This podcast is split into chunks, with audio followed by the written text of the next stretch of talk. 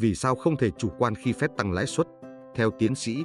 Cấn Văn Lực, tác động từ việc tăng lãi suất của Cục Dự trữ Liên bang Mỹ đến Việt Nam là chưa nhiều, nhưng không thể chủ quan vì cần phải theo dõi tiếp các diễn biến trong thời gian tới. Tác động chưa nhiều.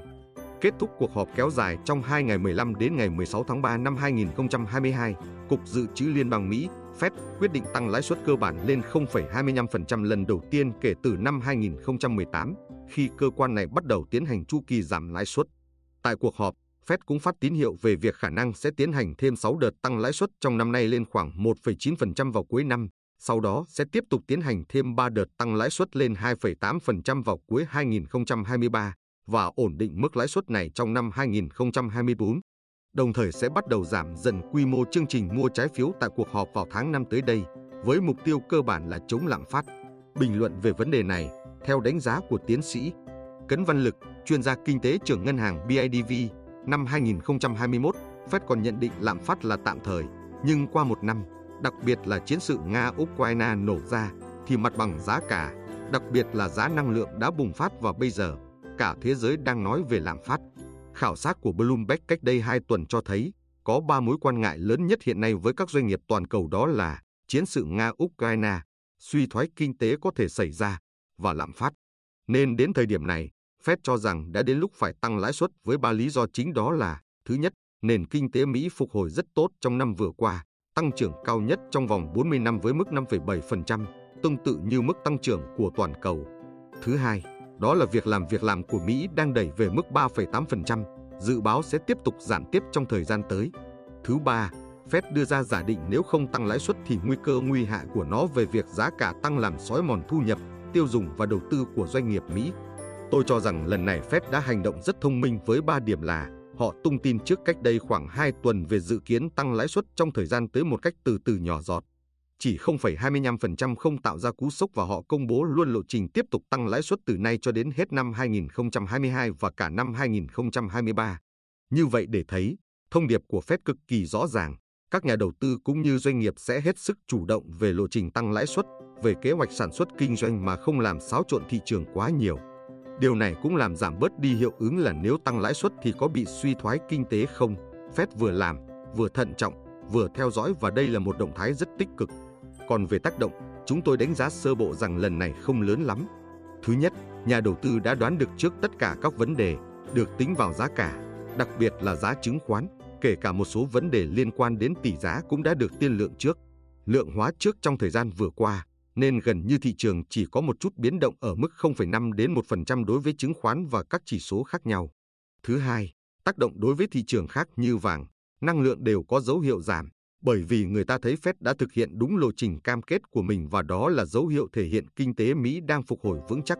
Thứ ba, khi tăng lãi suất như vậy thì đồng đô la Mỹ lên giá, đương nhiên song song với đó là giá vàng giảm, giá dầu có thể cũng sẽ có điều chỉnh đi xuống tiếp. Có thể nói tác động như vậy là tương đối tích cực, được chủ động, được đón trước, còn với Việt Nam thì tác động chưa nhiều. Tuy nhiên chúng ta phải theo dõi suốt 2 năm tiếp theo, thị trường còn nhiều xáo trộn, nên tôi dùng thuật ngữ rằng tác động chưa nhiều nhưng không chủ quan, tiến sĩ Cấn Văn Lực nhận định. Vẫn cần thận trọng, đồng tình với các nhận xét trên. Tuy nhiên ông Phạm Xuân Hòe, nguyên Phó Viện trưởng Viện Chiến lược Ngân hàng, Ngân hàng Nhà nước chia sẻ một góc nhìn khác đó là câu chuyện phép tăng lãi suất đã có dự báo từ trước. Nhưng quan trọng là nó bị cộng hưởng bởi hai cú sốc bao gồm dịch bệnh COVID-19 trong suốt hai năm qua, khiến nền kinh tế đã kiệt quệ, doanh nghiệp vô cùng khó khăn và thu nhập của người dân suy giảm ngay kể cả đến nay Trung Quốc vẫn đang phong tỏa một số thành phố. Cùng với đó là cuộc chiến Nga-Ukraine bùng nổ, tất cả cộng hưởng lại gây hệ lụy như đứt gãy chuỗi cung ứng, giá nguyên liệu đầu vào tăng cao, lãi suất không giảm được. Còn chiến tranh thì làm giá dầu tăng và bom hạt nhân tài chính SWIFT cô lập Nga làm ảnh hưởng rất nhiều đến tổng thể nền kinh tế nói chung trong đó có Việt Nam. Rất nhiều chuyên gia, nhà nghiên cứu lo rằng không cẩn thận thì nền kinh tế thế giới sẽ rơi vào tình trạng vừa đỉnh đốn vừa lạm phát, đó mới là vấn đề nguy hiểm. Mặc dù Fed rất thông minh, nhưng một mình Fed thì chưa đủ mà phải cả thế giới, đặc biệt là có sự kết hợp của Trung Quốc. Vì Mỹ không thể cân hết nền kinh tế thế giới, không thể là đầu ra của toàn cầu. Vì vậy rõ ràng thông điệp lo ngại về câu chuyện vừa đỉnh đốn vừa lạm phát không phải là không có khả năng xảy ra nếu cuộc chiến của Nga. Ukraine vẫn tiếp tục mạnh mẽ và Trung Quốc vẫn tiếp tục phong tỏa, ông Hòe phân tích. Riêng với Việt Nam, vị chuyên gia cho rằng Bối cảnh của chúng ta có một số điểm như sau. Một là điều hành vĩ mô mấy năm trở lại đây rất tích cực. Dẫn đến điểm thứ hai là phản ứng chính sách của chúng ta ở cấp cao rất nhanh nhưng ở cấp cơ sở vẫn còn chậm. Ví dụ với gói hỗ trợ 350.000 tỷ đồng đến bây giờ vẫn chưa đâu vào đâu. Cho nên đến điểm thứ ba là chúng ta tranh thủ cơ hội này như thế nào để hạn chế bớt khó khăn, đặc biệt là vấn đề tác động tăng trưởng GDP, điều hành lạm phát cũng gặp khó khăn hơn, ngay cả vấn đề về tỷ giá của Việt Nam cũng sẽ có vấn đề.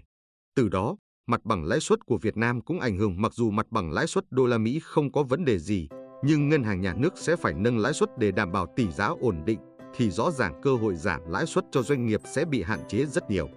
Đặc biệt, dòng vốn FDI sẽ ra sao, rồi nợ nước ngoài của Việt Nam, nếu vay nhiều bằng đô la Mỹ thì cũng cần phải tính. Đó là những vấn đề mà kịch bản điều hành vĩ mô phải chú trọng, ông Phạm Xuân Hoè băn khoăn.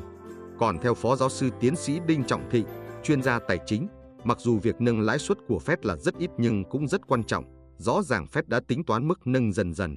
Điều này cũng phù hợp với sự biến động của nền kinh tế thế giới khó lường trong bối cảnh bệnh dịch vẫn còn có nhiều tác động, cũng như diễn biến của xung đột Nga, Ukraine mà chưa ai đoán được sẽ kết thúc lúc nào và đi đến đâu. Tác động đối với các thị trường và đối với nền kinh tế Mỹ thực tế là không lớn, nhưng nó đã cho thấy tác động tích cực đó là đồng đô la Mỹ sau đó lên giá một chút, nhưng lại bình ổn ngày và quay trở về vị trí cũ. Với cách làm như vậy, nền kinh tế thế giới có thể dễ dàng thích ứng với sự biến đổi của Fed.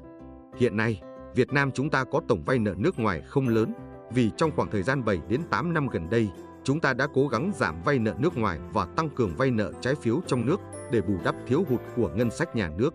Chúng ta cũng đã thay đổi cơ cấu vay nợ, mà trong cơ cấu đó đồng đô la Mỹ chiếm tỷ trọng nhỏ hơn so với trước đây rất nhiều. Vì vậy, khi đồng đô la Mỹ tăng lãi suất, gần như không tác động lớn đến vay nợ và trả nợ của Việt Nam. Ngoài ra, nếu nói về đầu tư trực tiếp nước ngoài, một điều rất đáng mừng là ngay trong năm 2021, mặc dù Việt Nam gặp khó khăn cực kỳ lớn do đợt bùng phát lần thứ tư của đại dịch COVID-19, nhưng vẫn đón hơn 32,6 tỷ đô la Mỹ đầu tư trực tiếp và khối lượng giải ngân cũng rất lớn, tăng khoảng 10% so với năm 2020. Trong 2 tháng đầu năm 2022, Việt Nam vẫn là điểm thu hút đầu tư trực tiếp nước ngoài với mức khoảng 6,3 tỷ đô la Mỹ, còn mức vốn các nhà đầu tư nước ngoài đổ thêm vào mua cổ phần ở Việt Nam khoảng gần 770 triệu đô la Mỹ.